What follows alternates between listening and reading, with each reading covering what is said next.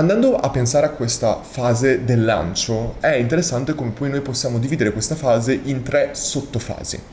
E qui le sottofasi dipende chiaramente quanto è la durata del lancio, ma tendenzialmente si dividono in hype, social proof e scarcity. Ora, immaginiamoci che un lancio duri tre giorni oppure che possa durare anche sette giorni. Quello che andrà a succedere è che magari se dura sette giorni, i primi tre giorni riguarda hype, i due giorni e mezzo riguarda social proof e gli ultimi due giorni riguarda a urgency e scarcity. E quello che succede è che noi se abbiamo la consapevolezza di questi trigger mentali che abbiamo già nominato in realtà con Cialdini, dopo andremo ad approfondire, succederà proprio che mentre il primo giorno, i primi due giorni, quando c'è la fase di hype, ci saranno tutti gli utenti che erano già convinti in precedenza che andranno ad acquistare, dopo noi dovremmo usare questi acquisti, usare i feedback degli utenti che sono iscritti, usare tutto questo per essere in grado in un certo senso di convincere gli utenti che erano già a metà ma che non erano ancora sicuri e che la conferma che ci siano altri utenti che comprino